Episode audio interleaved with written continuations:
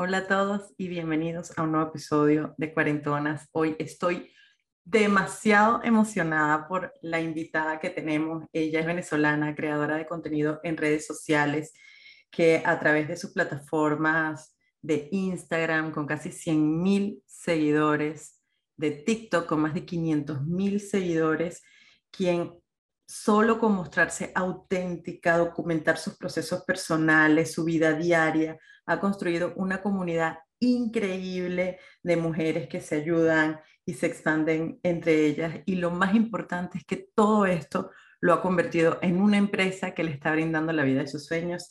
De verdad que hoy estoy demasiado feliz y este es un gran honor tener a mi amiga Claudia Núñez. Hola, me llamo Cristina Díaz y tengo más de 40 años. Hoy te doy la bienvenida a Cuarentonas, un podcast en el que encontrarás historias, reflexiones y cuestionamientos que nos llevarán a romper los paradigmas de la edad en cada episodio. Bienvenidas. Este episodio llega a ustedes por cortesía del lado de estudio. Creatividad para tu marca. No lo puedo creer. Yo tampoco. Claudia, bienvenida a Cuarentonas. Estoy demasiado feliz que estés aquí. Estoy demasiado feliz de que, estés aquí y estoy demasiado feliz de que sé que somos amigas. Somos amigas, Cris. De verdad. Tipo, costilla. Costilla. Es muy loco. Ya va, yo he visto, yo he visto este podcast ser un sin nombre. Yo he visto este, este, podcast no tener portada. Yo he visto este podcast tener ideas de quién entrevistar, pero yo nunca vi este podcast entrevistándome a mí, no joda, qué honor. No, el honor es mío. Imagínate tú. en cuarentonas, o sea. a tus 25, a tus 25 o 26, ¿qué edad tienes tú? 25. A tus 25, yo poniéndote 26, mira, mira, ay Dios mío. Ay no. no, todavía no, por favor. Aunque, aunque sabes que el otro día estaba así acostada en mi cama y coye, yo creo que los 25 es una interesante porque te empiezas a ver como una adulta, ya es como que bueno, se acabó la guachafita. Y, ah, sí sientes, así sientes que se acabó la guachafita. Sientes que te tienes que enseriar por tu edad o algo. No, no. No, yo soy una guachafita y seré una guachafita hasta los 90 años, como mi abuela y como mi mamá. Pero, pero una parte de mí, una parte de mí dijo como que, coño, 25. Y esto, esto fue, creo que ayer, yo estaba así acostada en mi cama, yo siempre hablo conmigo misma, ¿no? y yo tengo una, unos, unas conversaciones que, te, que demasiado interesantes. Y entonces yo empecé y dije, coño, no, qué rico los 30. O sea, más bien estoy demasiado emocionada porque los 30 van a ser como los 20, porque para mí la guachafita nunca se va a acabar. Pero, amen con mi estabilidad económica hecha por mí. Agárrense. Amén. Agárrense. Y por eso es que yo te admiro tanto. Este, ok, bueno, voy a dar contexto porque, ajá, ¿no? Eh, el contexto de cómo, de cómo, más bien yo te busqué, ¿no? Fue así, creo yo. El universo nos. El universo nos juntó. Yo te recibí con unos brazos abiertos, que no sucede a menudo. Es más, después de ti no me ha pasado con nadie que yo, que yo, que yo sienta así como tan cercano sea, las del Patreon, obvio, porque entraron a la comunidad, pero no por Instagram. Claro, yo te, qué loco, yo te, este, te nombré en unas historias, eso ya lo he contado antes, pero vale la pena aquí, yo te nombré en unas historias, bueno, para empezar, yo ya me acordé cómo yo llego a seguirte. O sea, ya yo hice, ¿cómo, ¿cómo fue que yo, ok, yo seguía a mi querida este, Dani Álvarez, que ya la entrevisté en este, en este podcast hace algunos episodios atrás, este, que es una psicóloga que habla de amor propio, gordofobia, cultura de dieta y todas estas cosas. Y ella reposteó una vez a eh, Nutrition is the New Black, a Victoria, que es ah, Victoria Loza. Correcto, correcto, a ella.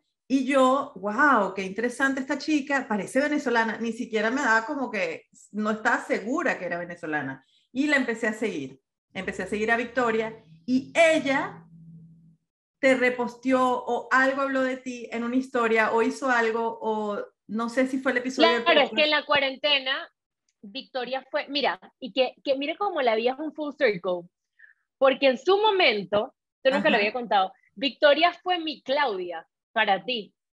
Cuando yo tenía como 6.000 seguidores y Victoria tenía como 200.000, yo le mandé un correo cuando yo estaba en la universidad. Me acuerdo perfecto escribiéndolo, me tardé como 15 días escribiéndolo, porque esa era yo, la que tardaba 15 días escribiendo un correo. Y yo le digo, mira, Victoria, yo te, yo te admiro, yo te sigo desde que vivo en Venezuela, eres de mis primeras personas de redes que, que amo y me encantaría tomarme un café contigo. Y Victoria aceptó y nos tomamos un café. Cállate. Te lo juro. Y bellísima. Yo a Victoria la amo. Victoria fue de las primeras personas de redes que yo siento que me arropó y de las primeras que estuvo en mi podcast también. Mira cómo, es, cómo es la vida. Bueno, yo la empecé a seguir. Ella te nombró y te conseguí. O sea, fue, fue por, por ella que te conseguí. Gracias, Vicky. sí, entonces te empecé a seguir y tú estabas viviendo en Luxemburgo. Y eras una chica muy linda, no sabía qué edad tenías, pero estabas viendo en Luxemburgo y estabas haciendo que sí, acá hay balls y cosas así, cosas así en Instagram. Y yo como que, ah, qué interesante, ah, mira qué chévere y tal. Y de repente tú misma diste como un giro a la narrativa de tu cuenta de redes sociales y empezaste a hablar mucho más de ti como que de tus procesos, vino, vino Navidad, vino tu hermana, todo lo documentabas en redes sociales y yo lo consumía y me conecté, me conecté.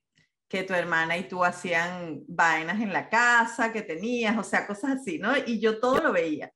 Y yo, esta chica, y de repente, bueno, que voy a tomar una decisión, que no sé qué, que no sé qué más. Y bueno. Es verdad, yo no lo conté hasta, yo no lo conté hasta que me fui para el coño. O sea, yo estoy que estoy tomando una decisión, pero no se las puedo. Es verdad, fíjate, yo no tenía. Yo no podía verbalizar, Cris.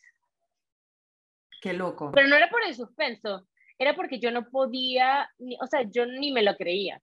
Tú a mí misma... me decía como que, pero di, ¿qué hiciste? Y yo estaba. Tú misma no lo podías creer. Tú misma no lo podías todavía. Sí, como cuando yo hay cosas que yo no, no me atrevo a, sueños que todavía no me atrevo a contar porque son, sí, bueno, es romper demasiadas barreras que uno tiene, ¿no? Entonces, este, cuando, me acuerdo que cuando contaste que estabas llegando a Venezuela, yo te respondí la primera vez esa historia y te dije, yo sabía que ibas a Venezuela.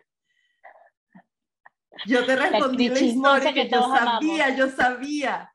Entonces, este, nada, yo, por mi lado, en mi proceso personal, que ya lo conté en un episodio, pero igual aquí rapidito, yo me, me mudo para los Estados Unidos y digo, ¿qué es lo que yo voy a hacer? Bueno, yo quiero aprender todo eso de las redes sociales.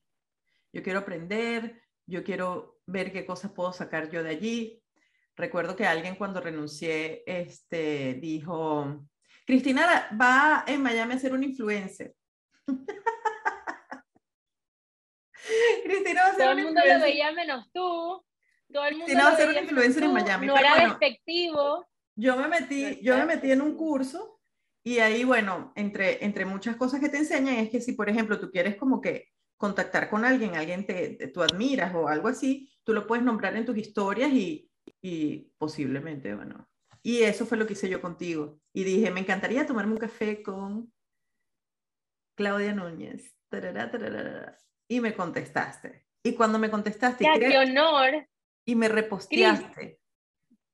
Ya va, ya va, ya va. Yo acabo de entrar en shock porque esta historia me la has contado muchas veces. Pero yo nunca había entendido que de todo el Instagram, ¿tú por qué coño dijiste yo? Me encanta, o sea, ¿por qué la niñita de los, de los 24 años, que de 23, tenía 23? bueno, porque yo, yo ya me había conectado mucho contigo, tú, o sea, era una, era una cosa que, que me caías demasiado bien, me parecías demasiado divertida, estabas en Venezuela, la verdad es que hasta había visto tus podcasts, yo no sé. O sea, ahora lo pienso y sí, efectivamente había otras personas en Instagram y hay que yo sigo que me gustan, pero sentía... ¡Qué celos! Mentira. Como cuando tu novio, tú dices, tú dices así como que, ay, pero cuéntame, a mí no me importa, y a ti no te importa porque tú eres una persona normal que X, entiende que todo tiene su pasado y es chile, es como que, no me importa, pero en el de que, ay, coño, se me olvidó que yo no soy la única de toda tu vida. no, pero no sé, o sea, la verdad es que, la verdad es que se me vino la, me viniste a la mente tú porque sentía que podías contestarme. O sea, sentí que podía, que podías, podías hacerlo. O Verlo.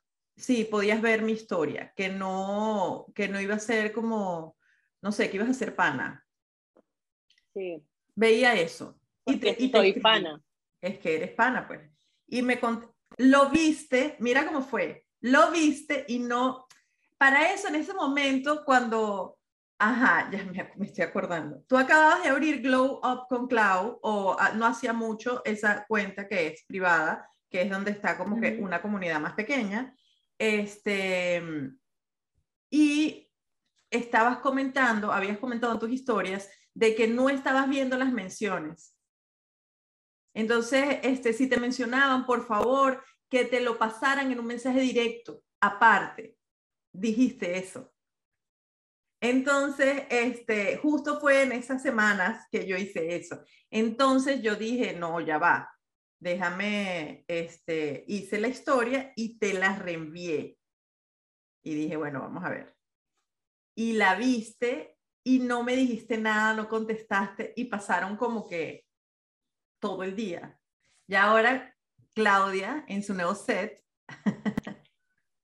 nos estabas contando, bueno, yo te estaba contando que este, para ese momento tú habías pedido que la gente que, que, te nombrara o cualquier cosa te lo pasaran para mensaje directo porque se estaban confundiendo los mensajes y no estabas viendo las menciones. No estaban apareciendo, era como que una cosa de Instagram que me dejaron de aparecer arriba, que esa cosa más nunca la pusieron bien, por cierto, porque ahora tampoco me aparecen, o sea, me tengo que meter mis mensajes todavía, pero ya me acostumbré. Pero Chris, yo me acuerdo, y tú vas a corroborar la historia, que yo lo vi, pero tú habías puesto varias historias, ¿verdad? Eran varias. Eran varias. Era como una, eran una historia. Entonces, yo también dentro de mi síndrome del impostor y mi ansiedad, me fue como que, ¡ah! Y yo dije, ay Dios mío, yo me tengo que sentar a ver esto, pero me dio como que de todo, y yo me acuerdo que yo se lo mandé a mi mamá, y mi mamá que sí lo grabó, o mi mamá como que le hizo un screenshot, porque después se puso brava porque yo no lo había grabado ella me, ella me llamó al día siguiente regañándome porque yo no le había hecho el screen record, porque mi mamá quería guardar lo que tú dijiste.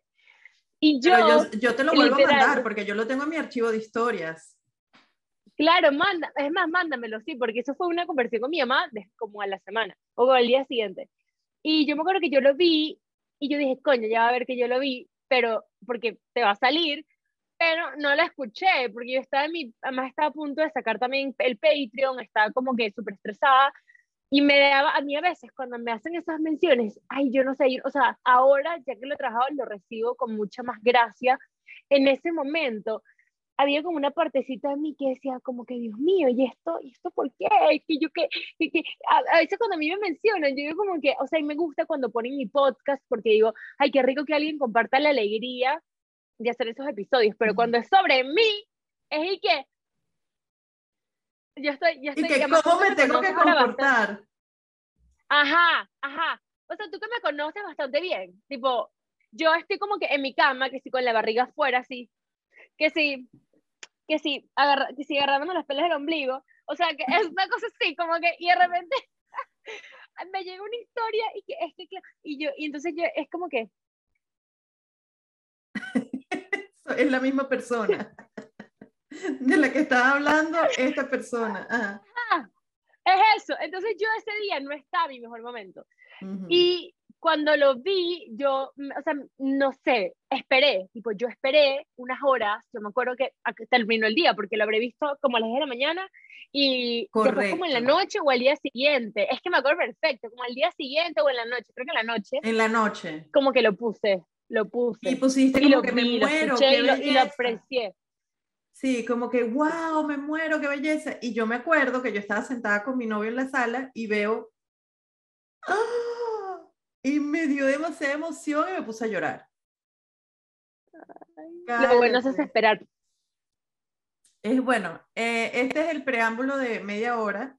Este de, de dos amigas charlando. Allí fue cuando eh, nosotras yo te conté, nosotros acordamos tener el cafecito virtual. Tuvimos el cafecito virtual que me acuerdo clarito que yo no estaba en mi casa, yo había salido de la ciudad con mi novio, que él estaba trabajando en otra ciudad y habíamos alquilado un Airbnb y estaba sentada yo como que afuera de la casa que habían alquilado, tipo en el jardín, y ahí tomé el cafecito contigo, una mañana. Ese, y, ese ambiente yo no me acuerdo. Ese cafecito, sí, yo sí me acuerdo. Y te conté y te dije, tengo la idea de hacer un podcast. Este, es más o menos así, más o menos así. Y tú me dijiste, yo te ayudo. No busques más. Yo te ayudo, eso es demasiado fácil. Ponle fecha, vaina, yo te enseño, no te preocupes, todo, yo te lo enseño, eso es demasiado fácil. Y yo no lo podía creer. Mm. Mira, yo ahora desde, o sea, y lo contaba veces en mi Instagram, pero la muerte siempre estaba como que muy cercana en mi vida. O sea, es una vaina que yo nunca entenderé, porque ha sido como muy traumático. O sea, de chiquitica tenía como dos como primitos de cariño que se murieron súper chiquitos. He perdido a dos amigas, una como a los 12, otra a los 18. O sea, unas cosas que yo digo como que otra hora, mi abuelo, o sea, mis tres abuelos, todo como que lo he vivido. Y, y especialmente en los últimos seis meses, como que he tenido la muerte muy presente, como muy cercana. Y me ha conectado con una parte de mí, ya yo soy espiritual de por sí, pero esa espiritualidad se despertó hace como ocho meses en verdad, ¿no? O sea, mi camino es relativamente nuevo, pero una parte distinta, que yo siento que las personas están en la vida o sea, y pasan por tu vida por algo. Y yo cada día soy más fiel creyente que nuestras almas pactan antes de conocerse, pactan algo y en este plano nos, nos o sea, siempre conseguimos la manera de conseguir las personas que nos tenemos que conseguir. Y la manera como todo sucedió contigo, Chris, no, no me parece normal. No. Y yo estoy segura que era parte de tu camino y del mío. Tú eres una pieza fundamental en mi comunidad, Chris. O sea, tú eres un pilar. Pero tú eres, como una institución. Eres tú, tú, tú me diste ese, esa posición. Yo solo estoy ahí, pero la verdad es que tú eres Cristina, gracias por venir. Este, ¿qué opinas? Cuéntanos, no sé qué, Cristina, tal cosa. O sea, tú refuerzas eso todo el tiempo y aprovecho públicamente para agradecerte porque me has hecho sentir muy bien, como que mis aportes son valiosos como que lo que yo tengo que decir es importante. De verdad te lo agradezco. Hablando de eso, hablando de eso, de, de las amistades. Yo tenía un guion, por cierto, de preguntas que creo que no está sucediendo, pero está, está perfecto así. Eh, yo quería hablar de las amistades, yo quiero hablar de, em, porque algo que yo más admiro de ti es todas tus amigas, o sea, todas las amigas que tú tienes, la amistad como me la has ofrecido a mí y hemos creado un vínculo que tenemos cosas en común y, y, obviamente yo tengo un día a día que no está contigo y tú tienes un día a día que no está conmigo, pero yo sé que yo puedo contar contigo y tú puedes contar conmigo. Pero quiero saber qué es la amistad para ti. Mira, tan sencillo como en la familia que uno elige. Esa es la amistad. Es, es lo más bello porque la familia te la dan. Y bueno, ajá. Hay integrantes de tu familia que tú amas y otros que a veces dices, ay, Dios mío, pero bueno, te toca, tu familia. Claro. Pero las amigas son, mis amigas son mi familia, pero la que yo elijo y elijo cada día porque creo que un misconception que tienen las personas sobre las amistades es que, bueno, a, los novios sí les ponemos tiempo, les ponemos esfuerzo, les ponemos dedicación. y a las amigas como que las dejamos en segundo plano. Y para mí siempre ha sido como una super prioridad darle demasiado tiempo, demasiada atención y demasiada energía a mis amistades, tanto como si tuviera una relación. O como se la ve mi hermana. Yo ahora estoy pensando ahora, por ejemplo, estoy hablando y digo, concha, mi chiquita, que quede, que tenía que contestar este mensaje, ok, todo está tal. O sea, siempre como que son, pero ¿por qué? ¿Pero por qué? Porque mis amigas, a pesar de todo, de, mi, de los problemas que tengo con mi familia, de, de los novios, de el, tener el trabajo y no tener el trabajo, mis amigas siempre han sido como mi muro de contención. Siempre. O sea, de hecho, cuando yo renuncié a, o sea, me fui de Luxemburgo y llegué a Madrid, yo hice un grupo por WhatsApp que se llamaba Amigas la Necesito.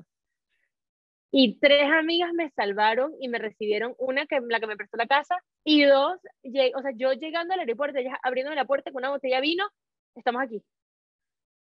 O sea, mis amigas siempre han sido eso, y, pero porque todas lo hemos construido. O sea, creo que conseguí una, no, no ha sido desde siempre, pero juntas como que hemos entendido que el valor que tiene tenernos y, y también tengo la suerte de tener un grupo de amigas que es demasiado incondicional, o sea, ahí, ahí no existen los celos, o sea, no existe el, o sea, es todo amor, tipo amor.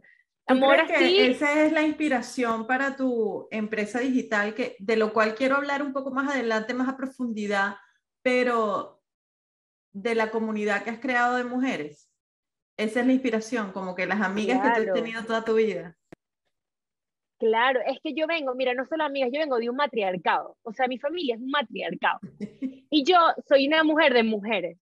O sea, yo tengo amigos hombres que quiero mucho, pero los cuento con la mano, con una mano. Sí, como que, es más, tengo dos, dos amigos hombres que adoro, con todo mi ser.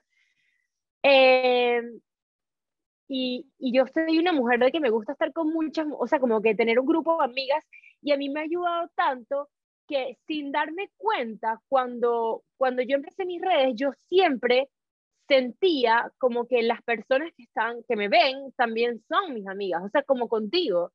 Es lo mismo, o sea, siempre cuando yo hablo con alguien, yo digo, ay, amiga, gracias, pero no digo amiga por decir amiga, no, yo digo amiga porque para mí tú eres mi amiga, o sea, genuinamente, yo, siempre nos he visto todas como que y como que estamos en lo mismo, o sea, de las cosas que a mí me ha ayudado es que siempre me he sentido que estoy en lo mismo con la comunidad que tengo, que tenemos procesos parecidos, que tenemos dudas parecidas, entonces siempre las he visto como las amigas que a mí me ayudan a entender los procesos que yo estoy viviendo y yo como su amiga también les aconsejo sobre los procesos que ellas pueden estar viviendo.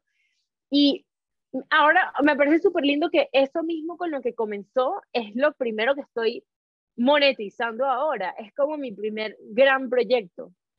Porque es demasiado genuinamente tuyo.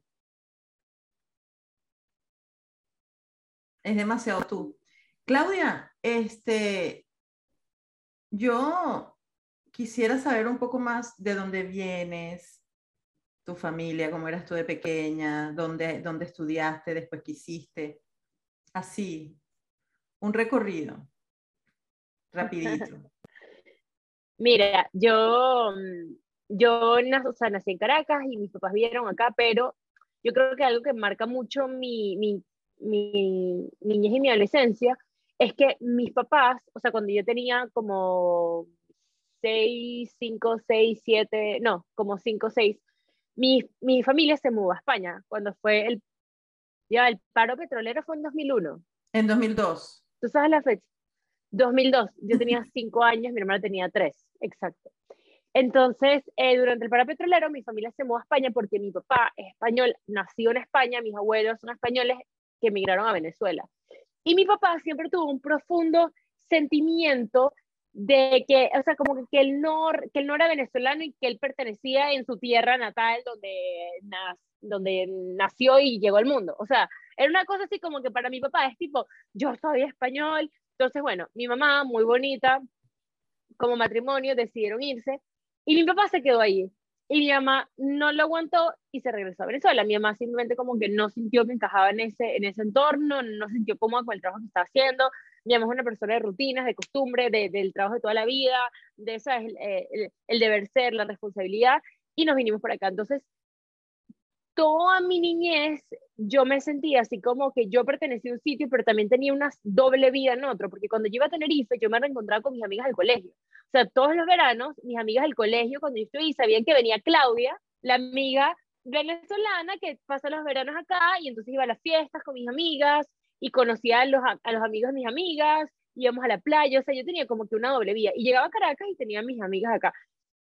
Y paralelamente, todo este proceso lo viví fue con mi hermana, porque mi mamá estaba, mi papá estaba, pero la que siempre estuvo era mi hermanita con la que, o sea, con la que viajaba y era mi Claro, te dividías la vida, te dividías la vida entre donde vivía tu papá y donde vivía tu mamá, pero eran las dos juntas todo el tiempo en ese momento.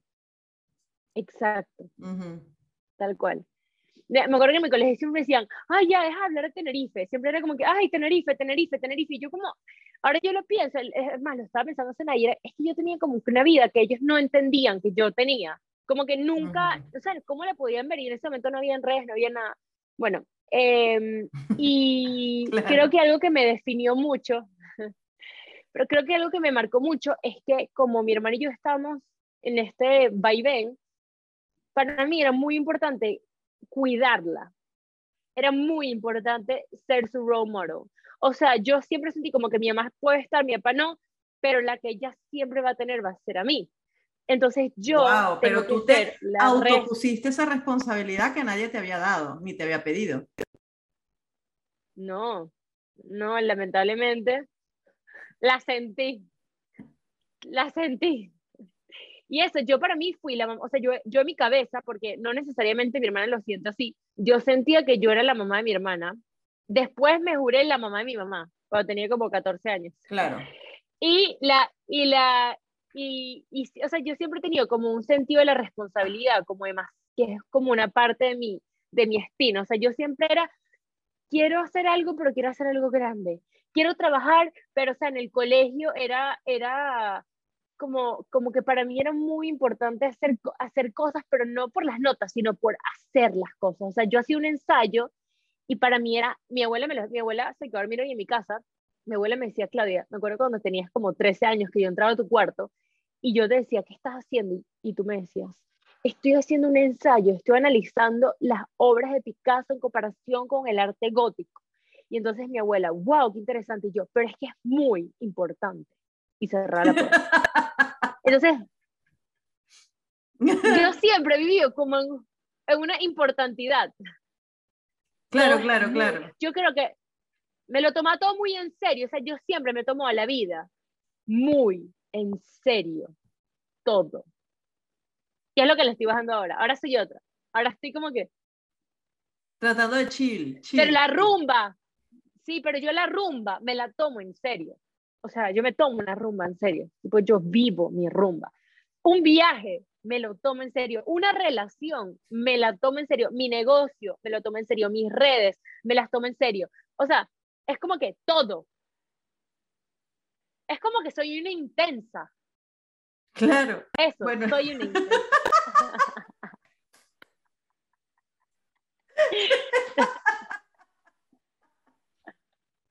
Amo. Ay, me encanta. Lo que pasa es que yo soy una intensa y quiero ya no ser intensa. No, eso es lindo. Mira, yo también soy una intensa.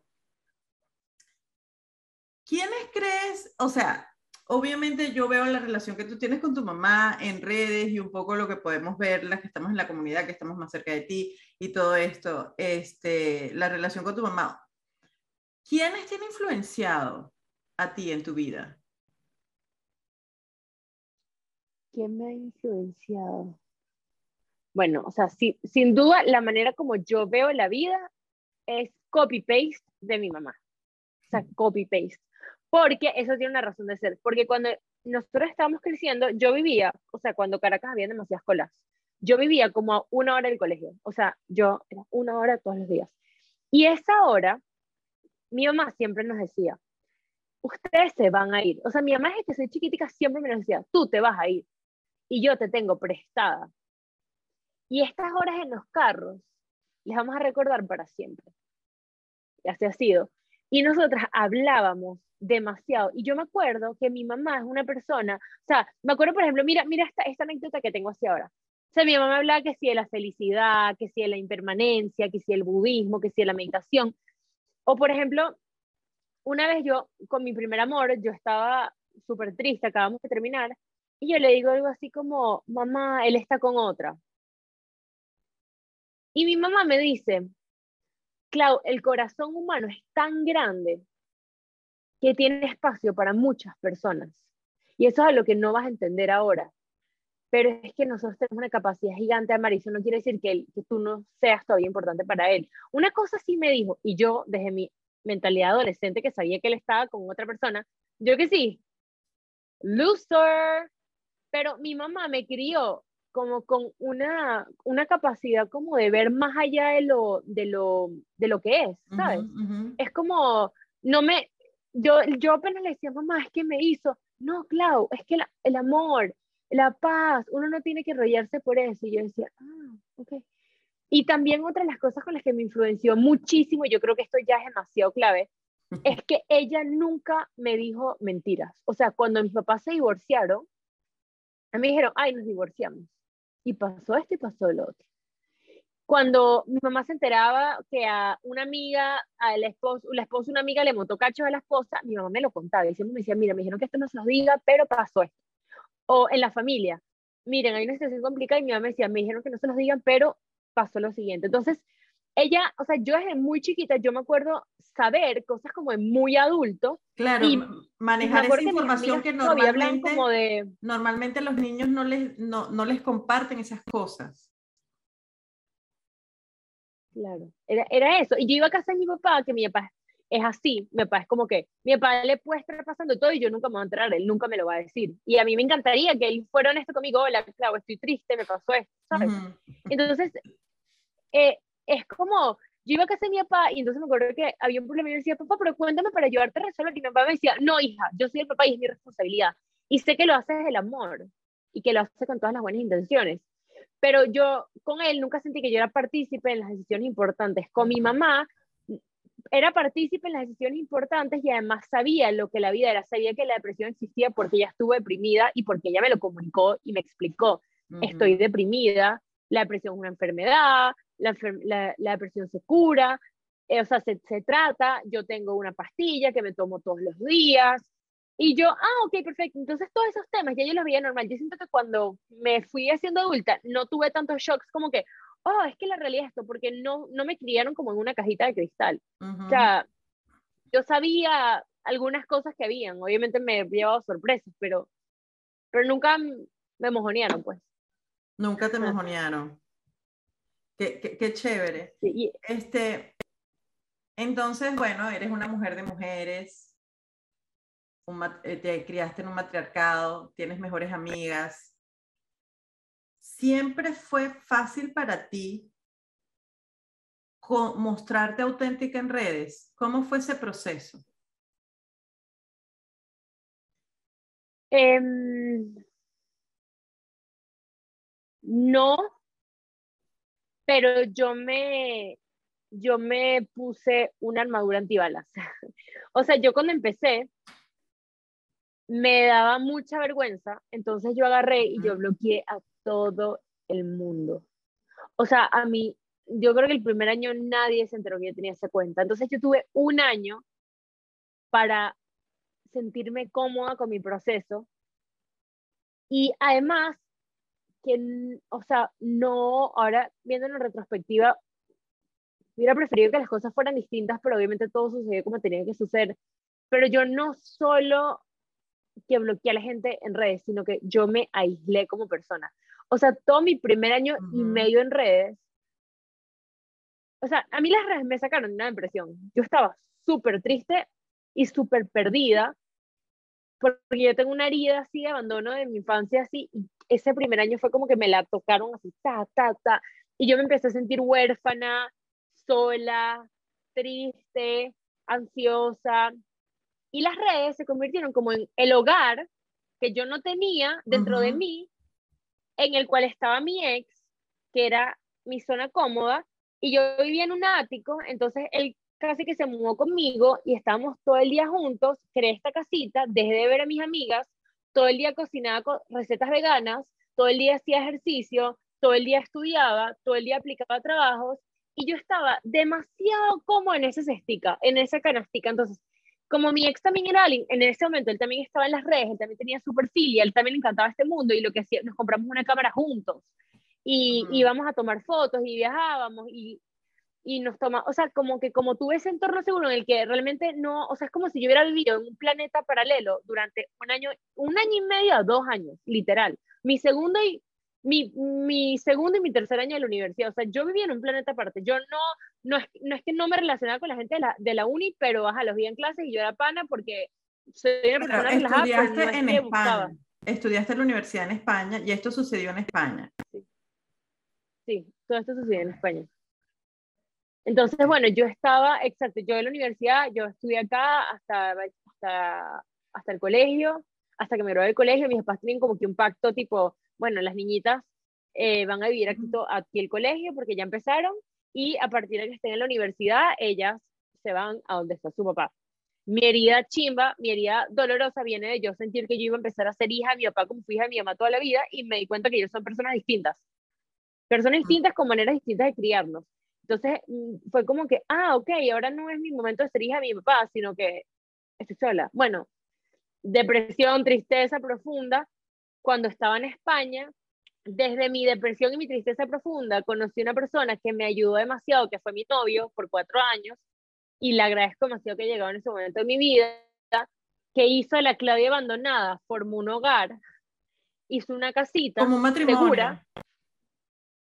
Yo me casé, o sea, yo siento que yo me divorcié de mi ex, yo siento que eso fue un divorcio. O sea, yo estuve casada cuatro años porque es el día uno, me, o sea, más nunca dormimos solos, o sea, como que más nunca pasé una noche sin él. Entonces, ni un desayuno ni una cena, o sea, era todo, era como que full convivencia.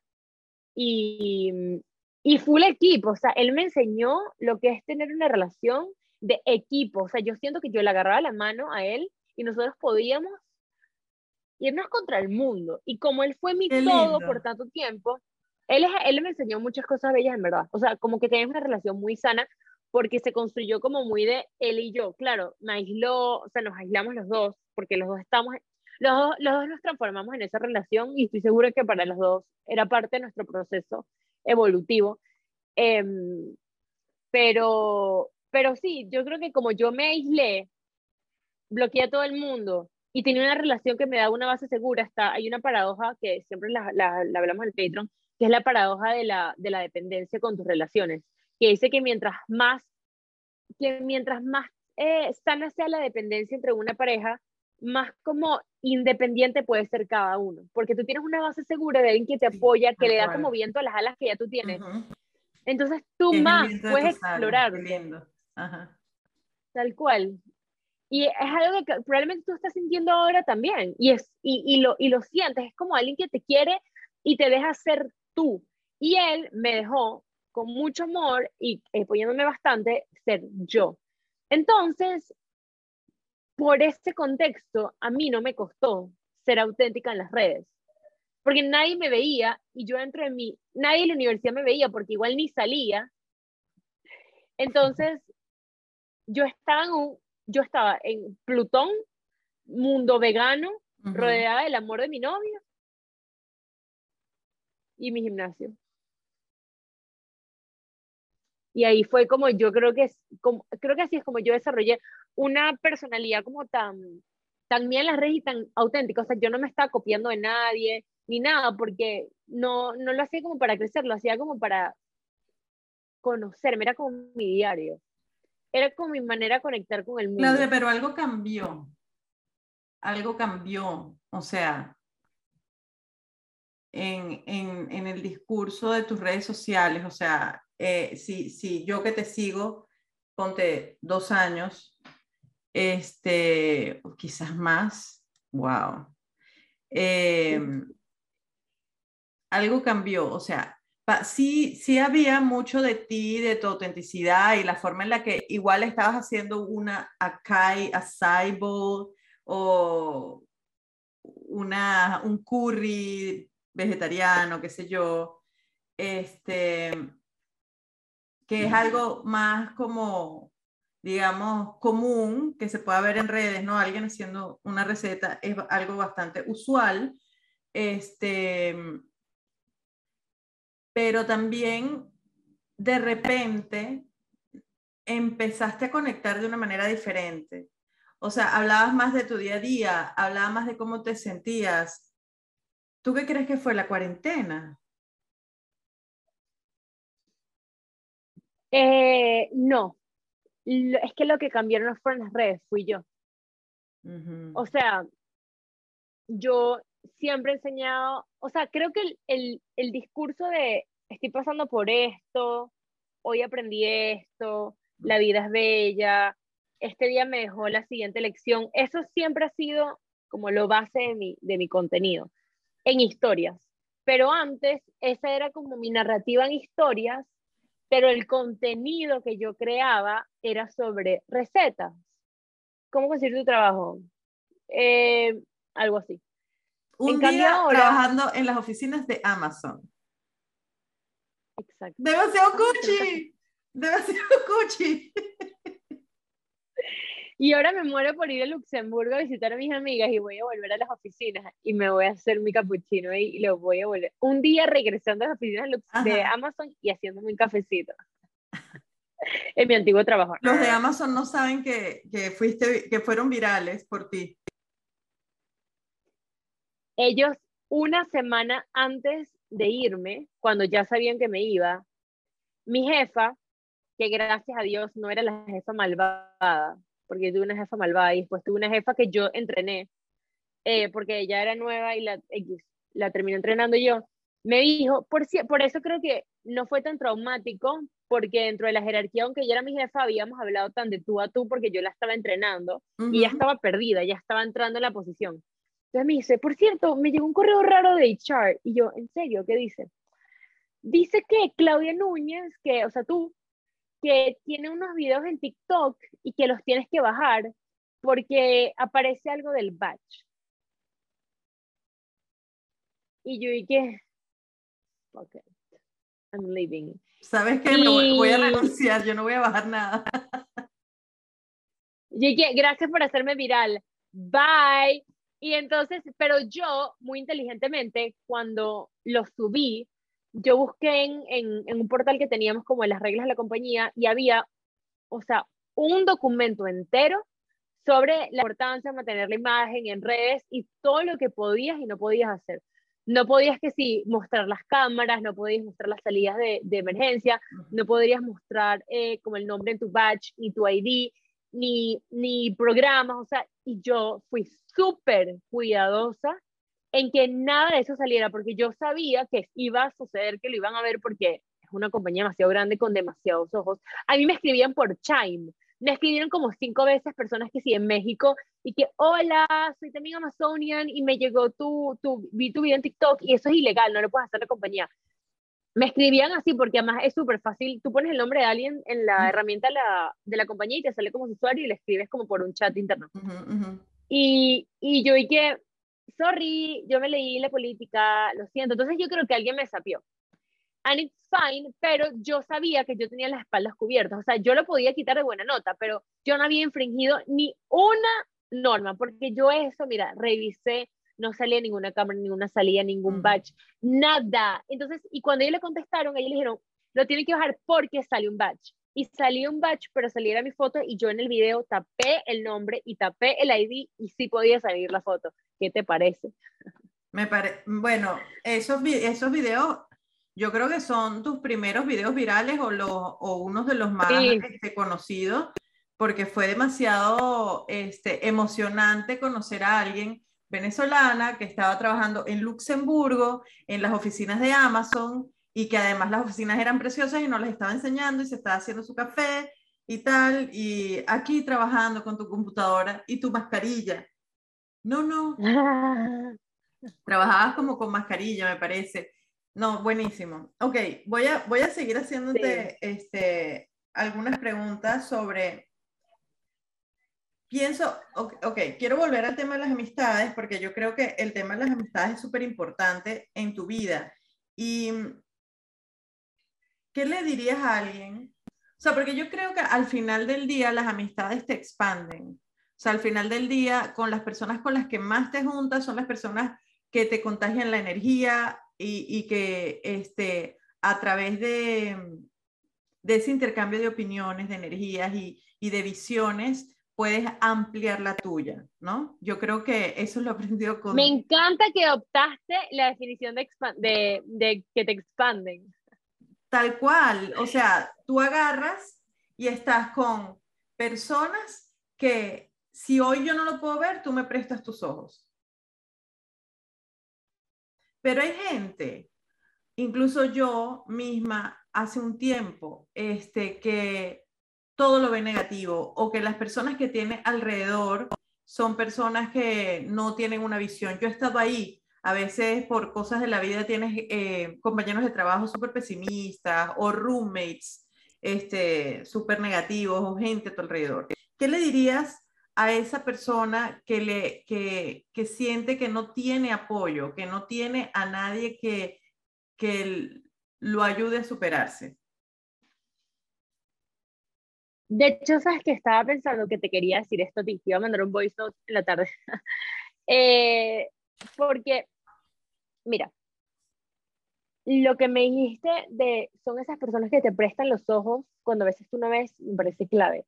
De hecho, cuando yo me fui a Luxemburgo fue porque una, mi mejor amiga se quedó conmigo en mi casa en Luxemburgo. Ella con sus ojos vio la dinámica que yo estaba viviendo en mi vida, vio lo que yo hacía todos los días, como mi día a día, cómo trabajaba, cómo actuaba, y ya que me conoces hace tanto tiempo, o simplemente en verdad cualquier persona normal se podía dar cuenta, no tenía que ser mi amiga del alma. Me dijo, me sentó un día y me dijo, Claudia, esto no me parece bien, y también qué lindo tener amigas tan valientes y qué, y qué importante es ser una persona receptiva a lo que te digan los demás. Porque también cuando no vives el ego y, y siempre como que, pero es que no sé qué tal. No, yo me callé la boca y ella me dijo, eh, me, me acuerdo que empezó así, sé que no vas a cambiar, o sea, sé que tú no vas a cambiar esta situación, pero quiero que sepas que esto no es normal, que esto no es lo que mereces, en muchos sentidos, trabajo, o sea, que esto, o sea, que, que no está siendo tu versión más auténtica. Ella dropió la bomba, me dijo, cuando me necesites, yo voy a estar ahí para ti, y se fue de regreso feliz de la vida a París. Y yo, ¿y qué? Y me dijo, pero yo sé que tú no, lo, tú no vas a tener la fortaleza. Y mi hermana estaba ahí y le dijo, ¿verdad, Helen, que no va a poder? Y mi hermana dijo, no, no va, no se va a ir. Y las dos se voltearon y se fueron. Y yo, ¿y qué? Pero, por eso es que las amistades son demasiado importantes. Y cuando me fui a Luxemburgo, mis dos amigos son las que me recibieron así. Y cuando di el salto a Panamá, mi otra amiga también me, me acogió. Eh, las amistades son muy importantes, y, pero no siempre es fácil tenerlas, ¿no? Ajá. Y yo, ajá, eso es lo que, a eso es lo que voy. Evidentemente es algo, es un tema de personalidad, pero si hay algo que hemos aprendido en el Patreon es que la personalidad no es estática, tu personalidad la puedes cambiar. Y si tú quieres ser una persona más abierta, más receptiva, que quieres conectar con otros y quieres aprender de los demás, eso lo puedes hacer si, lo mismo que, lo que siempre hablamos, Chris, que si reprogramas a tu subconsciente a entender la importancia de eso, por qué lo, por qué lo necesitas, que, que, esas cosas te van a ayudar, que tú puedes aportar a otros de la misma manera como ellos te aportan a ti. Y cuando ya tú estás segura que tú lo necesitas, que es algo con lo que, o sea, que yo lo, lo tengo innato en mi, en mi crecimiento, entonces, lo puedes, primero lo, lo, puedes buscar y segundo, eres más abierta a hacer amistades. O sea, yo me acuerdo, por ejemplo, cuando mm, voy a hablar de los momentos en los que me mudé a ciudades sin amigas. Ajá. Que es cuando realmente... Claro, que es cuando ahí está la prueba, o sea, ahí está el trabajo. Cuando me mudé en Nestlé, cuando me mudé en Nestlé, cuando me, cuando me mudé a Barcelona, trabajaba en Nestlé y en mi primer día en el trabajo, yo llego a la recepción y me consigo a esta niña, Pau, hello, si estás acá escuchando, que ella es lo máximo, siempre está en mi Instagram, y yo me siento al lado de ella, y ella es como una persona, no voy a decir hater, pero es una persona como, como, ¿sabes? Como seca, sí, como, como que ella no tenía tanto interés de ser, mi amiga, pero como para mí es importante conocer las personas con las que voy a trabajar, no, no, yo me, yo me senté y le saqué hasta el nombre del primo, ¿entiendes? Porque yo, yo estaba abierta a querer establecer relaciones con personas y ella fue una de las amigas que yo tuve en Barcelona y siempre me lo dice, Clau, gracias porque me abrí, como que me ayudaste a abrirme. Qué bella, se dio cuenta. Claro. Y, me lo dijo. Y me Hay dijo, que la gente por miedo no, no se abre, no conversa. Claro, y eso sí, mira, cuando yo hablo con alguien que, ya me parece mala vibra, mira, yo no tengo, o sea, yo soy, yo soy selectiva con mi energía, o sea, yo, tú me, yo soy súper friendly, pero tú me llevas un grupo de personas con las que de verdad siento que no puedo conectar nada, que no estamos en la misma sintonía, no que uno esté bien, otro mal, sino que yo no baileo, y mira, yo puedo ser, yo, yo soy bien pero porque siento que estoy regalando la energía que podría estar dándome a mí y yéndome a mi casa y tipo, no sé, ver el techo. Eh, me parece más, más importante, pero el punto es que creo que viene de, de querer, o sea, de, de, de, tener esa disposición y de trabajar en, en, en, las cosas que no te permiten buscar esas amistades. Y una vez que tú trabajas en eso, tomar las acciones alineadas, es que es como todo para hacer esas amistades. Cuando llegué a Luxemburgo, no tenía amigas, yo no conocía a nadie. Y además había estado antes con mi novio, que él ya estaba trabajando en Amazon, y, y como que, ¿sabes? Tenía ahí la cuevita con él, pero dije, no, ya, o sea, ya yo soy adulta y yo no puedo estar solo con él, yo necesito tener amigas. ¿Qué hice?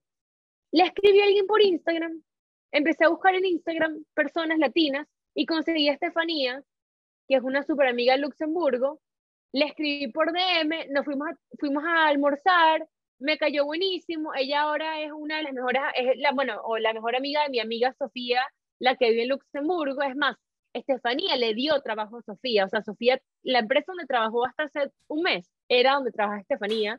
Qué maravilla. O sea, que al final las cosas... y, y, y, eso es, o sea, tener la disposición, Cris. Y de hecho, yo lo que te quería decir es, Cris, yo amo tu camino en las redes ha sido increíble y estás creciendo muchísimo y estás conectando y estás haciéndolo con mucho propósito. A mí me encantaría verte ahora salir de las redes, porque mi salto cuántico como creadora de contenido en el mundo real, porque una cosa es la Claudia en redes que tiene a su, a su comunidad segura, que era el mismo patrón que yo estaba siguiendo desde que empecé. Y otra cosa es la Claudia que va a eventos y se relaciona con personas, que tiene amigas dentro del medio y le llegan oportunidades porque alguien me conoce. El mundo real es en redes es como un mundo paralelo al que sucede en el Instagram.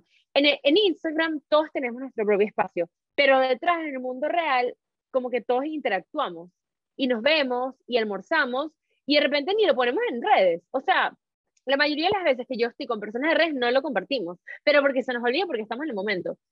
Y esa es como una dimensión distinta que está como detrás y cada quien sabe que tiene su submundo con sus propios personajes de su familia, pero en la vida real nos vamos conociendo.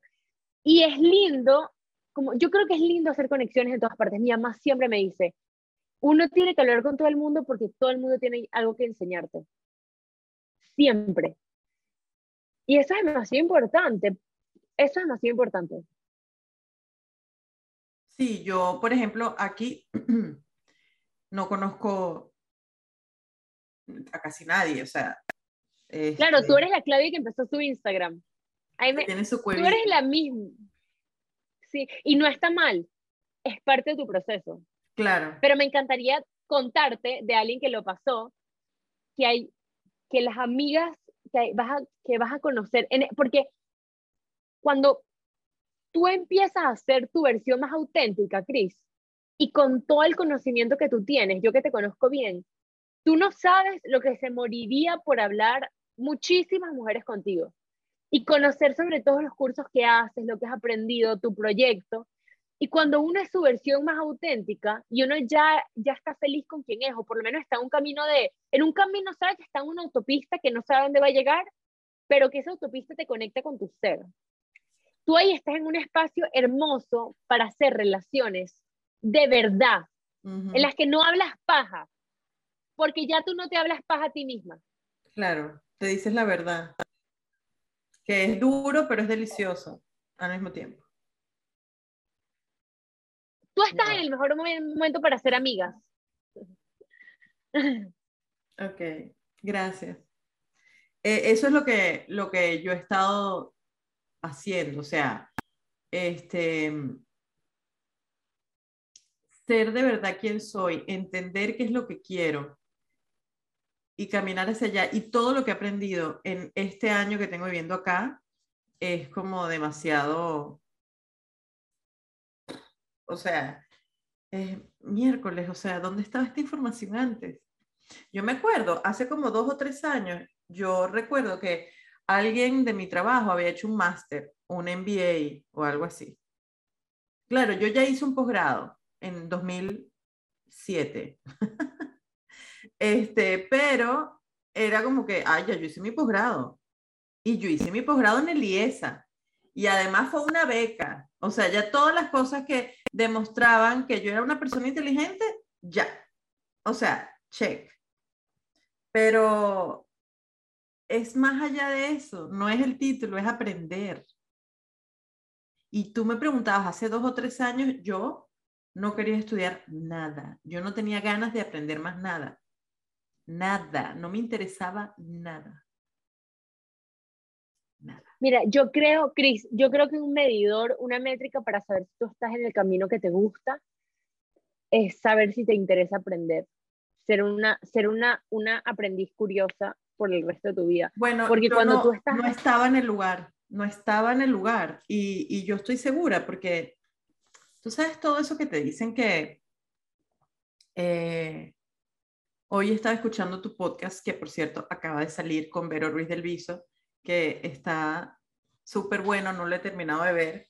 Eh, pero hay una parte en la que, no sé si tú o ella, porque no recuerdo exactamente, dicen como que si tú estás en un camino, insistes y persistes y eres consistente, el éxito es inevitable o las cosas que te van a venir son inevitables. Bueno, yo no sé por qué, pero a mí, bueno, ahora sí sé por qué, pero a mí en, en lo que yo hacía antes, no fue inevitable.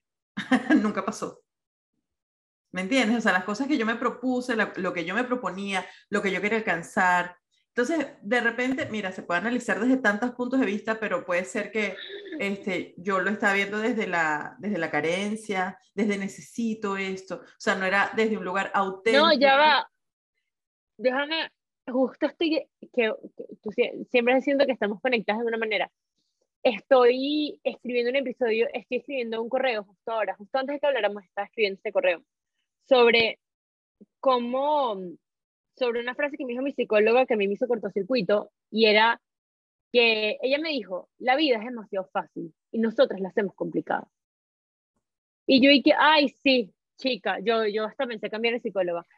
Y con el tiempo me he dado cuenta que la vida es demasiado fácil cuando tú estás haciendo eso que tú viniste a hacer.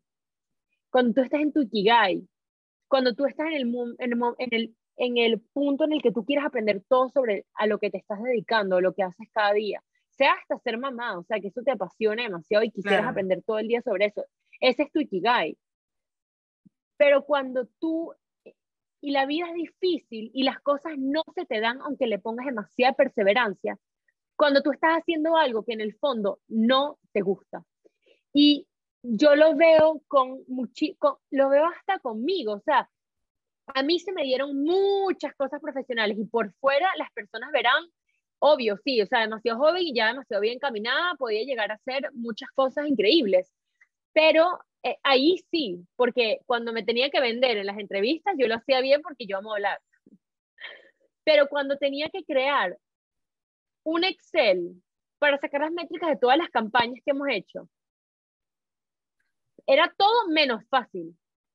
No. Era horrible. Sí, a mí, a mí, a mí, a mí lo mismo. Mira, mira, aquí voy a hablar igual, no, no estoy diciendo nada, pero a mí, yo tengo un amigo que es, que era mi compañero de trabajo y él ascendió hasta un punto en el que él podía ser mi jefe. Entonces, este, yo siempre me desahogaba con él, esto, esto tal cosa, o, como, o también le pedía orientación como tipo, ¿qué hago con esto? O sea, ¿cuál es el futuro con esto otro? ¿Cuál es el siguiente paso que debo dar? Yo siempre como que lo usaba él así. Y un buen día, por cosas de la vida, y yo lo agradecí, él fue mi jefe. Pero ya era mi amigo, entonces era, para mí era, el eh, él fue el último jefe que tuve en, a él le renuncié. Este, y él era mi amigo y él sabía cómo yo me sentía y yo sabía lo que él pensaba. Y él me mandaba hacer un PowerPoint para una, para una reunión X, para una cosa, y yo no lo podía hacer. Claudia, yo lo abría y era que, ¿cómo hago esto? ¿Qué pongo aquí? Y le entregaba unos mamarrachos, o sea, ahora yo sé que eran unos mamarrachos. Claro, o sea, había cosas que estaban chéveres, pero digamos, le entregaba cosas que no eran realmente tan buenas como, como cuando, sabes, investiga, vaina, le, le pones más. Me tardaba muchísimo, me costaba horrores, no lo podía hacer. Igual cuando me fui, él me pidió disculpas y me dijo lo siguiente, y lo voy a decir porque además posiblemente algún día escuche este episodio, este, él me dijo, discúlpame por, por no... Ay, voy a llorar, ya va. Cris, suéltalo, qué rico cuando un podcast es real. Me dijo, me dijo, discúlpame por, por no haber tenido tiempo de ayudarte. Entonces yo hoy le digo que así le hubiera dado el tiempo, no me hubiera podido ayudar porque yo no estaba en el lugar donde tenía que estar.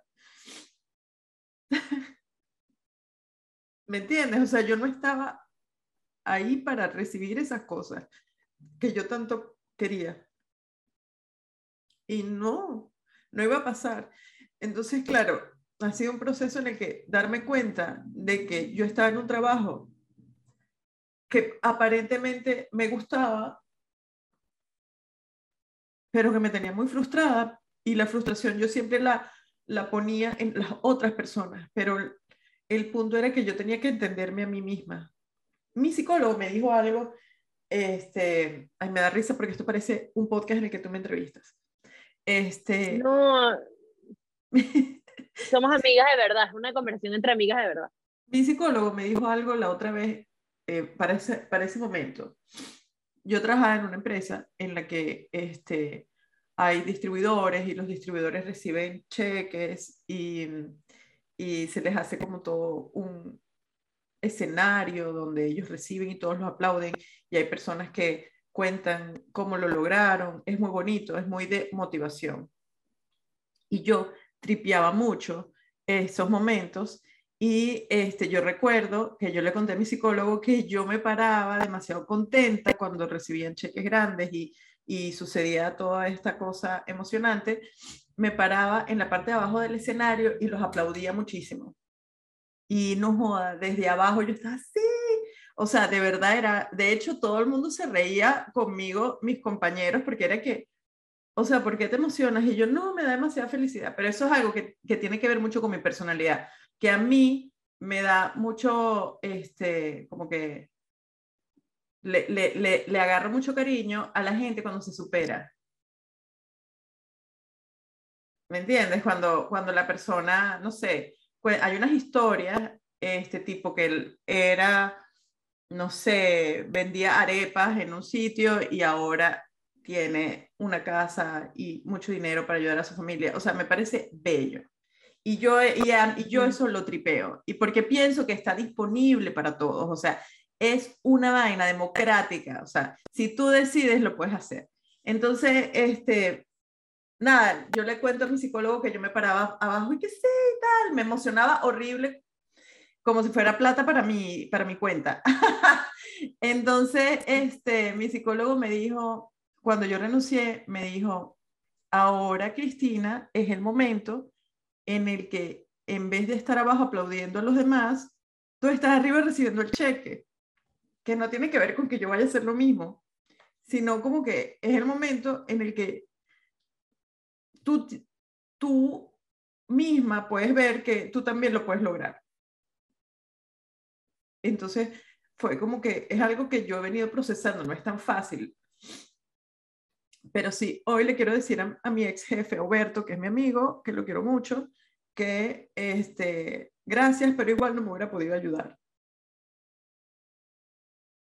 Porque yo no estaba donde tenía que estar.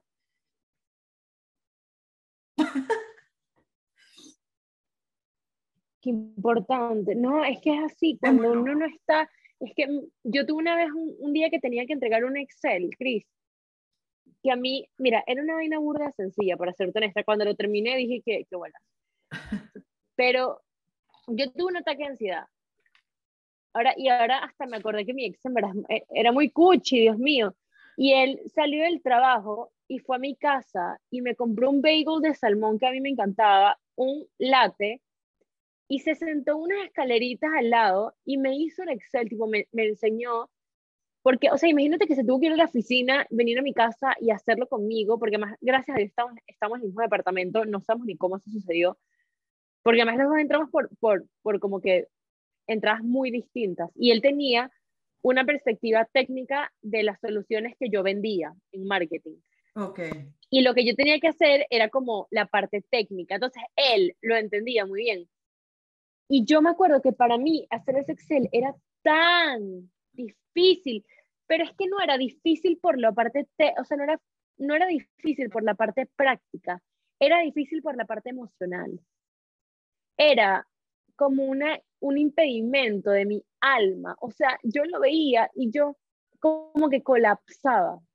Y eso es, o sea, y la vida realmente sí es difícil cuando, o sea, tu, al, tu cuerpo te lo dice mucho antes que tú lo quieras escuchar. Tal cual. Te lo dice de muchas maneras. Lo que pasa es que el cuerpo... No fluye, no, no fluye. Exacto, no fluye. Y el cuerpo no grita, el cuerpo susurra. La intuición no grita, la intuición susurra. Entonces de repente, ¿por qué no me termina de gustar? Pero no sabes por qué. Y es tu intuición. Y como la tienes tan silenciada.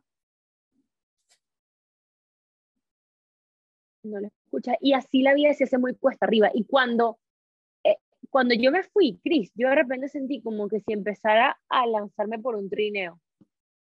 Con sus, con sus baches. Pero era como que tenía una conversación y esa conversación me conectaba con algo fácilmente, con facilidad. Llamaba a alguien y la persona me ayudaba mandaba un correo y me llegaba la oportunidad. Conectaba con alguien y la conversación fluía. O sea, en las cosas pequeñas. Mi vida es muy fácil ahora. Antes, tener cualquier conversación con alguien del trabajo se me hacía súper complicado, me daba ansiedad.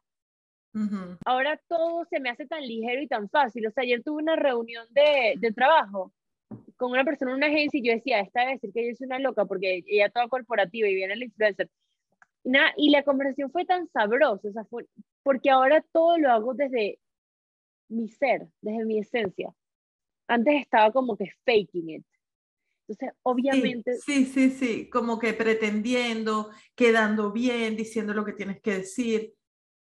Sí, el mundo corporativo es muy... Y hay gente así, pero y hay gente así, o sea, yo tengo muchas amigas que nacieron para hacerlas súper corporativas. Sí. O sea, hay, mucha política, pero hay gente que fluye ahí perfecto.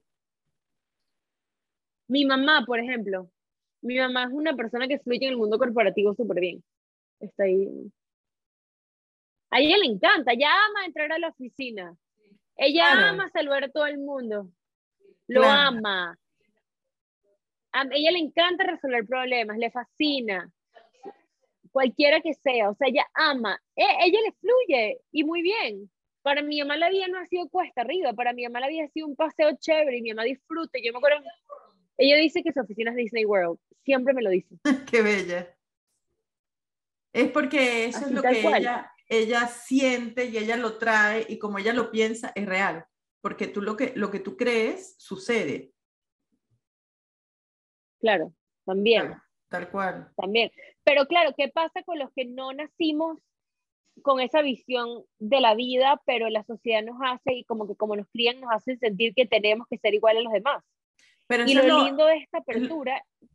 Lo, lo, bonito, Claudia, es que la gente más joven, porque nosotros los que ya estamos esta generación de 30 y 40 años, estamos, no, fuimos más criados como, este, bueno, para tener el trabajo, para, ¿sabes? Trabajar para alguien, no sé qué, eh, como que eso viene de la revolución industrial viene de las películas. viene del colegio, viene de todo lo que nos han formado. Pero ustedes, los más jóvenes, este, tienen esa maravilla del despertar de la conciencia en el que se pueden pensar más cosas.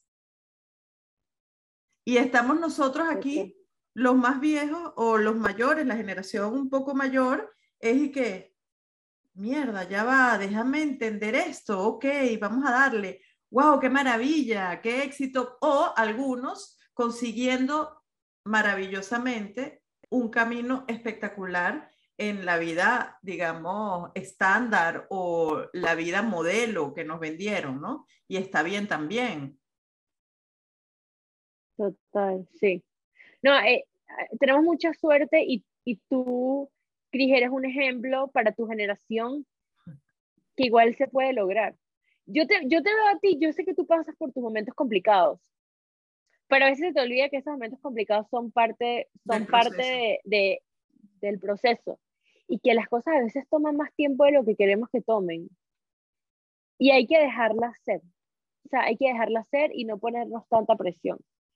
Em, Ajá, sí, no, termina, termina. Te, te, iba a cambiar el tema para otro tema que quiero tocar. Ok, no, solo quiero decirle como a las personas que escuchen este podcast que quizás tienen más de 40, que perfectamente o sea, tienen la libertad y, y, dense el permiso para decidir qué van a hacer en el resto de su vida. Yo siento que a veces a los 40 hay personas que sienten que su vida se está acabando. Total. Y no piensan que van a tener que vivir con, o sea, por lo menos 50, 60 años más con las consecuencias de no haber querido cambiar hace 60 años. Y lo, y lo pueden hacer. Es que así sea para vivir tres años de felicidad plena en tu Ikigai. Yo creo que esto es suficiente. Vale la pena. Tal cual. Siempre vale la pena. Para, para seis meses. Vale la pena. Claudia, este, regresaste a Venezuela. Y el otro día estaba escuchando un, el episodio tuyo con Victoria. Lo puse hace como tres días. Eh, en algún momento... Sí, ese. Lo, yo en algún momento ya lo había escuchado, pero no me acordaba y estaba como que, hay un podcast, un podcast, coño, voy a lavar los platos, ¿no? Entonces, este, lo puse. Y es muy gracioso porque me pareció curioso, no gracioso, me pareció curioso que en esta conversación tú estás hablando sobre Venezuela mucho con ella. Y Ajá. Me comí mis propias palabras. Ajá. Y estás diciendo que Venezuela, este, bueno, es un país que tiene muchos problemas, que, eh, o sea, tu visión de Venezuela es la visión tipo, eh, sí, ya no es el mismo país, o era en ese momento. Entonces yo digo, bueno, esta es Claudia hace dos años, o no sé cuánto tiempo habrá pasado desde que publicaste ese episodio, pero es Claudia hace tiempo y estabas viviendo en Eso fue recién llegada a Luxemburgo. Bueno, estabas viviendo en Luxemburgo y estás hablando como que, bueno, la gente que vive allá todavía, yo tengo mucho tiempo que no voy, o sea, estaba súper desconectada con Venezuela a pesar de que estás hablando sobre Venezuela. Y este, me, me, me pareció muy curioso y me encantaría saber ¿Qué ha, ¿Qué ha, cambiado en tu visión sobre Venezuela estos meses que estás viviendo allá, que ya tienes casi un año, creo, este, que regresaste y, y cómo te sientes y qué ves? Mm. Mira, o sea, sí es cierto que en Venezuela se está viviendo como un respiro, en muchos sentidos. Pero yo creo, Cris, que aunque no estuviéramos en este respiro, yo me hubiera regresado, igual sería feliz.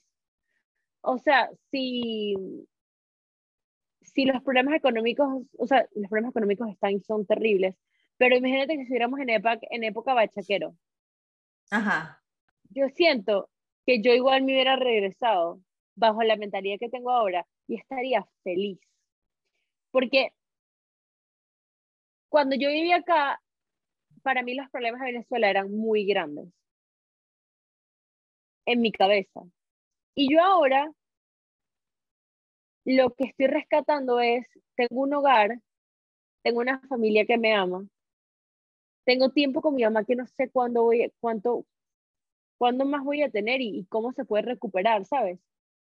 Y yo me enfoco es en mi visión del trabajo que yo quiero crear desde mi creatividad, fuera de los límites y del país donde yo esté.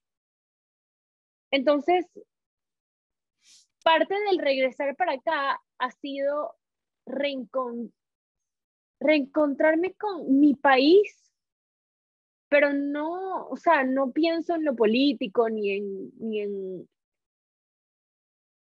Es como reencontrarme con el sentimiento de ser venezolana y honrarlo y, y reconectar con la vibra a la que pertenezco. O sea, el salir a la calle te y pegar un grito. Qué bello. Tipo, ¿qué más, chamo? Coño, mi bro. O sea, el sitio donde me como mi arepa todos los días, me conocen. Y ayer pasé como por la acera contraria y el tipo me pegó un grito. Y apenas entro, él ya me trae mi café con leche de almendras que tienen la leche de almendras especial para mí. Y ni siquiera es que me conocen de redes, ellos, o sea, yo porque soy, porque les parezco pana, pues, ¿sabes? Porque, ellos son demasiado claro, claro, Porque soy cliente, me tienen mi leche de almendras y, y, el tipo es lo máximo. Es más, tú lo conociste porque él, él apareció el otro día en, un, en una llamada de, de Patreon y yo le dije, mira, saluda. Ya sé. ¿Tú sabes quién es? Sí, lindo. Ajá, ir al supermercado y hablar con, con las personas y es como una, una energía que es muy nuestra, muy venezolana, que es muy bonita, esa, esa apertura, esa donde comemos uno, comemos diez, esa, o sea, yo soy así en mi casa, tipo, tengo una amiga, por ejemplo, que el otro día me dice, mira, puedo quedarme dormir en tu casa, y yo le digo, mira, quité la cama donde te quedaste el otro día, pero puedes dormir conmigo, si no duermes con mi mamá, si no duermes en el sofá, o sea, eso creo que es full, o sea, hay familias que no, pero hay muchas personas en Venezuela que somos así como que, no importa, pana, aquí resolvemos. Y, y yo soy muy así, yo siento que cuando yo estaba fuera, esa parte de mí la rechacé, también queriendo encajar mucho como en, el, en la manera de ser de los europeos. Yo me acuerdo que cuando estaba en Alemania, en casa de mi ex, en la cuarentena, yo hacía mis clases de Isa García, Isa García que es colombiana, y yo pegaba unos gritos y ahí en esa cuadra todo le parecía horrible que yo hiciera. O sea, eso les parecía como que lo peor que yo podía hacer y entonces yo dejé de hacerlo. Y volver a, hacer esa gritona pana, desarrollada, que siento que me enseñó mi país, a, mi alma le ha hecho muy bien, muy bien. ¿Qué es lo y más para mí sí este regreso. ¿Qué es lo más bizarro que te ha pasado desde que llegaste a Venezuela? Las personas que me reconocen. No, las personas que me... No, como de, de Venezuela, lo más raro ha sido que me reconozcan full. O sea, que me paren. O sea, cada vez que salgo, Chris, alguien me reconoce. O sea, o eh, no, no, lo más raro, lo, o sea, yo soy demasiado rumbera, demasiado rumbera. Yo amo una fiesta yo siempre les digo, esto para mí es el mindfulness terrenal. O sea, no hay nada más sabroso que bailar, que bailar. Y, y yo soy la típica que estoy en el baño y hablo con todo el mundo y puedo hacer que si pipí con la puerta abierta. O sea, yo soy tipo, ah, X. Ah, agárrame acá. Ay, me haces una cola, porfa. Ay, que, que venga tu camisa, me encanta, chica. Y ahora yo entro al baño y todas las del baño me conocen. Y es que, Clau. Y yo dije, Estoy borracha. Eso es como raro. Es como regresar a mi hogar con como una personalidad en las redes que la gente que sí es muy yo, o sea, soy yo 100%, pero vivir esa vivir la parte pública, porque lo que yo no sabía es que al ser venezolana la gente en Venezuela me iba a conocer. Entonces vivir la parte pública cuando yo soy una persona tan como que estoy siempre así, tipo, como en pijama o, o, o, o hyper, o, ¿sabes? Como es como raro, es como que mi energía a veces no se machea, porque yo llego a las cosas con la energía de, ¿qué más vamos a hacer, amigas? ¿Cómo estás? ¿Cómo te llamas? Y dije, ay, sí, yo sé quién eres. Y yo dije, ah. Entonces, o sea, llegué a lo mismo, pero siendo una persona diferente en algunos sentidos. Y eso ha sido raro, o sea, rarísimo para mí, pero bueno, le sonrío la vida. ¿Cómo lidias con los comentarios negativos en redes sociales, Claudia? Eh, no, les, no les presto ni la más mínima atención. Los cuatro acuerdos. les, les, mando mucha luz mucha, y mucha compasión y mucho amor porque una persona que, que, que me manda un comentario desde el hate y desde la crítica que no sea constructiva, porque una cosa es una crítica constructiva que mira, te la, o sea, la leo, capaz la filtro un poquito si digo si viene un poquito como el resentimiento, así cuando me dicen como coño, es que tú lo has tenido todo muy fácil porque tú tienes el pasaporte europeo, entonces obviamente te pudiste venir y ir, ese tipo de comentarios que me han hecho. O, mm, por ejemplo, el otro día alguien me dijo, eh, o como que típico de, también me pasa esto, y tengo un video muy viral en YouTube que agarro, o sea, que donde hablo sobre cómo hacer tu CV, es viral porque es muy bueno, honestamente es un video muy bueno que además editó Mary, que, que me ayuda a editar, y es una persona increíble, entonces ya con su toque, o sea, el video pasó de un 100 a un 1500 mil, o sea, es, es un video muy bueno, yo lo amo. Y, y entonces el video tiene muchos comentarios buenos, pero también tiene algunos, como por ejemplo, hoy leí uno que decía, coño, yo vine a aprender a hacer un CV, no a aprender sobre tu vida. Y yo en la cabeza le contesté y le dije, entonces no entras a mi canal. ¿Sabes? Como que lo, lo, racionalizo, digo, ah, ¿esto dónde vendrá? Bueno, le mandó mucha compasión a esa persona, pobrecita que dice esto, y entiendo que eso no tiene nada que ver conmigo. Cuando un comentario es hate te duele es porque hay algo de ahí que tú reconoces como verdad y es algo, y, es, y agradecelo porque quizás es algo que tienes que trabajar. Claro. Ahora yo quisiera hablar sobre la transformación que estás dando dentro de tu empresa, o sea, convertir tus redes sociales en una empresa. ¿Y cómo has hecho para encontrar ese propósito? El propósito lo busqué, Cris, por tanto tiempo, de lo que iba a hacer, de cómo hacerlo, y no me di cuenta que siempre había estado ahí. ¿Ves? Yo quería ser una coach y estudiar, voy a aprender la luz mientras aquí informalmente eh, sigo hablando, que se está, que se está viendo la luz acá. Eh, yo quería ser una coach y estudiar muchísimo y, y, crear una empresa como que muy profesional, porque además viniendo del mundo corporativo, en mi cabeza estaba que, bueno, ahora que tengo la empresa mía, que además le quiero enseñar a mi papá para que se sienta orgulloso, tiene que ser como que tener una página web perfecta y, tener, y tener una estructura de negocios y tener empleados y ser una jefa jefa y tener una oficina y, y, entonces, con esas ambiciones, sin realmente saber lo que quería hacer, me enredé mucho. Sin darme cuenta que yo en verdad podía hacer el negocio que quisiera de la manera como a mí me diera la gana y eso era lo bello de ahora yo ser mi jefa. No tenía que, que hacer lo que, no tenía que hacer lo que me enseñaron, porque simplemente estaba perpetuando como lo mismo, ¿sabes? Yo estaba haciendo lo mismo, yo estaba queriendo hacer lo mismo de lo que huí. Y ahora, o sea, lo que realmente sucedió es que bajo el...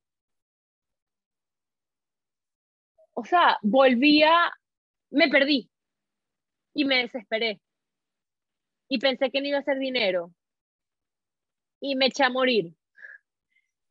Perdí un vuelo y me sentí tan mal por pagar el cambio Brother Chris, me estoy dando cuenta de algo.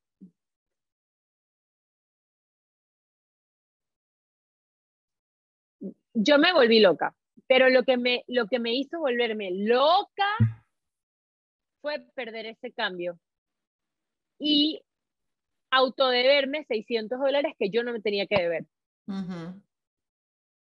Como lo que te ha pasado a ti, la historia que nos contaste. Y ese fue mi breaking point. Porque yo ahí dije, yo ahí dije, coño, ya me siento tan mal que estoy dispuesta a todo. O sea, lo suelto. Ya no, ya saco el control. O sea, lo que tenga que venir, lo, lo, lo acepto, porque definitivamente hay algo de lo que estaba haciendo que no está bien y lo que, y justo ahí yo perdí ese vuelo y 24 horas después de tener el, o sea, tener como que el momento de más crisis conmigo misma sobre lo que estaba haciendo, llegó una amiga a mi vida que me, que me dijo, es que tu subconsciente está todavía pensando en tu programación de antes. Y tú tienes que crear algo desde la creatividad, desde no, o sea, no, crear algo sin ningún tipo, o sea, ¿qué pasaría si creas algo sin, que no tenga nada que ver con lo que tú habías vivido? ¿Qué pasa si tú creas algo completamente distinto? ¿Qué pasa si tú dejas de querer ser una coach, entonces tienes que estudiar por tres años y entonces ahora no puedes porque no estás preparada? ¿Qué pasa si empiezas a vender tus pantaletas? O sea, sabes, como que tú podrías hacer lo que te dé la gana, Claudia. Y, y, está disponible para ti. Y ella es una persona que, se, que ella hace mucho las meditaciones yo dispensa. Ella es mi amiga con la que hice la conversación, el, el podcast de Amigas Expansivas, con Gaby. La me. Gaby Marcano. Me encantó. Gaby Marcano. Ajá, me encantó su podcast. Amada, ella es amada. Y, y entonces, como yo ya no, como ya yo estaba desesperada y ya yo había tirado la toalla, me abrí a otras maneras de, de, de, sentir que yo podía crear. Y eso fue el Patreon. Porque ya ahí yo dije, coño, ¿qué pasa si yo simplemente creo un grupo de amigas como lo que yo siempre he querido hacer? Y la idea no fue mía, la idea me la dieron en un live. Y yo dije, bueno, ya qué coño, o sea, vamos a intentarlo. Pero porque ya yo sentía que ya yo no puedo, o sea, que ya todas mis otras opciones están agotadas. Entonces como que desde la desesperación cuando no me quedó nada, me quedó todo. Me quedó todo lo que ahora hago. Y mm, por eso, Cris, el otro día tú me estábamos hablando sobre tocar fondo y yo te decía, es que, es que parte del proceso, aunque duela, es tocar fondo. Porque solo cuando, no, porque cuando uno está aferrado a ideas, o sea, cada quien tiene su, su manera como le salen las cosas, ¿no? Pero cuando uno está, yo estaba muy aferrada a ideas muy concretas. Y solo cuando me sentí en la mierda fue que las dejé ir. Dije, bueno, que ya, si, si ya estoy acá, bueno, bueno, que sea, ya. ¿Cómo, te ves en 10 años, Claudia? Me veo viviendo cerca del mar. Me veo, me veo, por favor, yo amo el mar. Para mí el mar es vida. Que el otro día fui con una bruja y la bruja me dijo, el mar es demasiado importante para ti. Y dije, sí. O sea, yo soy feliz en el mar. Tipo, es una cosa, no se la puedo explicar. Yo me siento una sirena. Eh, y siempre me siento una sirena. Eh, me veo enamorada. Me veo enamorada construyendo algo con alguien. Yo soy demasiado hopeless romantic. Para mí el amor es demasiado importante. No sé por qué, pero no voy a dejar eso, o sea, como que yo, y creo que viene del, del de mi, o sea, como que siempre estuve con mi hermana haciendo equipo y a mí me gustan formar equipo, o sea, a mí me gusta estar enamorada para tener un equipo, me gustan los equipos. Lo, lo mismo que hiciste con tu novio, el de Luxemburgo. Exacto. Y yo, a mí eso me da como un sentido de vida, o sea, qué rico cuidar a alguien que esa persona te cuida a ti, qué rico tener un compañero con el que y sabes que yo ahora en enero estuve saliendo con alguien y él me y yo le dije, yo no estoy buscando nada ahora, o sea, como que sea lo que tenga que ser, pero yo ahora no estoy, vamos a fluir. Yo le dije. Y cuando dejamos de salir, me di cuenta que mi lección de, de haber estado con él fue que ya yo no quiero seguir fluyendo yo quiero construir, o sea, a mí no me gusta estar lanzando energía por ahí para que fuese ahí el vacío. O sea, que yo aprendí mucho, todas esas personas con las que he estado he aprendido muchísimo, pero a mí me encanta eso, a mí me encanta el construir. Eh, bueno, y me veo teniendo una empresa que dé muchos empleos y que empodera a muchas mujeres. Amo. Y la última pregunta, Claudia, para terminar, clásica. A ti te la modifiqué un poco. El otro día, el otro día, pusiste, el otro día pusiste, pusiste en, en tus historias una foto tuya para que viéramos los morados del CrossFit. Pero yo lo que vi era esa niña que estaba iniciando en las redes sociales. Entonces yo te pregunté, ¿qué le dirías si pudieras hablarte a ti de esas fotos que pusiste en tus historias, de esa primera foto de tu Instagram? ¿Qué sentías en ese momento? Si pudieras decirte algo, ¿qué te dirías? Mira, yo no soy fácil de llorar, pero llorar, yo quiero llorar ahora. Mira, yo en la primera foto de mi Instagram, Chris, específicamente estoy pensando en la primera, que es yo con las piernitas así y tengo un, y la portada es un libro que irónicamente me parece que es como demasiado, como la primera página de un libro que ya sabe cuál va a ser el final. Porque el libro se llama The Happiness Project. Y es un proyecto para comenzar a organizar tu vida y como ni siquiera importa el contenido. Se llama la primera foto. Si yo saberlo, o sea, si me está una playa random, mi hija, voy a pensar cuánta voy, a, voy a buscarla ya, mientras hablamos. No, te vas a. Ah, el libro, ok. Eh, mire, y no sé si ni siquiera te lo recomiendo, porque no lo terminé. Me acuerdo que fue muy bueno, pero yo en ese momento no leía tanto. Pero yo, ese, esa foto vino porque yo estaba en un viaje visitando a mi papá, invité a, mi, a una de mis mejores amigas del colegio de Tenerife, o sea, ella vivía en Italia y agarró un vuelo y coincidimos ahí, o sea, se quedó en mi casa y mi papá, fue la primera amiga como que mi papá conoció y llevó a un sitio y estaba demasiado feliz. Y, y, porque era como que mis dos mundos em, emergiendo. Y yo siempre he sido como muy sensible, como muy introspectiva, y yo escribo mucho, siempre. Y como cosas muy lindas, o sea, yo las leí yo decía, por ejemplo, ayer está leyendo una cosa que escribí y casi me pegó un tiro, yo que sí, que bolas, esto, me encantaría ponerlo, pero me da pena porque soy una persona, pero dije, esto es un poema, esto es bello. y nosotras estábamos, estábamos, estábamos sentadas en, en la grama y estábamos leyendo un poema sobre cómo tú, tú, tú eres tu propio hogar y cómo a pesar que las ventanas se rompan, dentro de las grietas entre la luz y cómo la puerta, no sé qué tal, y el techo y el piso, bla, bla, bla.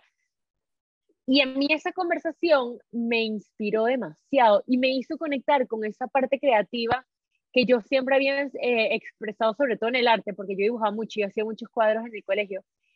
Y yo sentí como que tenía que empezar a escribir, pero sentía que eso iba a ser una pérdida de tiempo pero sentía como una necesidad demasiado brutal de escribir, demasiado. Y esa noche fue que, que vuelas. ¿Y cómo llegaste tan rápido? Ah, mientras hablabas le iba dando para abajo, para abajo. Te estaba prestando atención, pero hasta que ya no me dijo. ¿Y qué dice el caption? ¿Qué dice? Nothing like taking a quality time off, reading a good book and exploring a new version of the world. Sophie, Sophie Vitolo, you win mi amiga, con la, ajá, exacto, la que estaba ahí, qué loco. Y qué básico el caption, todavía no está muy conectada conmigo. Pero, pero eso, una parte de mí se moría por empezar a escribir. Yo me acuerdo que yo tenía un cuaderno donde anotaba eh, como posts que yo quería hacer sobre debates que eran importantes para mi alma, tipo que si la importancia que las mujeres tal, la importancia de esto, y yo nunca ponía eso y tenía como una necesidad muy grande, muy, muy grande, que obviamente era mi alma, que no sé, yo siento que ya yo sabía lo que tenía que suceder y era como que necesitas expresarte, pero me daba como, pero era como, ¿para qué? O sea, una parte de mí sentía que era una pérdida de tiempo y me encantaría decirme, eso es lo que escribí en el post, que estoy a punto de embarcar el mejor viaje de toda mi vida y que ese día mi vida cambió para siempre y que van a venir momentos súper complicados y me voy a perder. Eso fue, eso fue en 2017, 2018, 2019, 2020, 2021, 2022. Eso fue hace cinco años que yo empecé, Cris. Y que me voy a perder. 266 semanas. 200, Wow, hace 266 semanas cambió mi El vida. 16 de abril de 2017. Ujú. Qué loco. No vale. Bueno, eso. Voy a cambiar mi vida para siempre. Y van a venir muchos momentos difíciles. Y, mi- y, y yo siento que, Cris, yo siento que yo estoy empezando como, como que estaba en el, era un submarino y empecé como, a- siento que la primera vez que agarré aire fue en enero. No, fue en noviembre del año pasado. Ujú. Me encantaría decirme que no me dude ni un momento, que tenga certeza y que va a ser difícil, pero que yo me lo tome en serio, porque vale la pena tomárselo en serio. Gracias, Claudia, por estar hoy, por ser y estar en este podcast. Ha sido súper especial. Te quiero mucho. Ay, gracias, a, gracias a ti, Cris, no, por, por ayudarme a conocerme mejor, por ayudarme a, a entenderme más. Te quiero mucho. Yo a ti.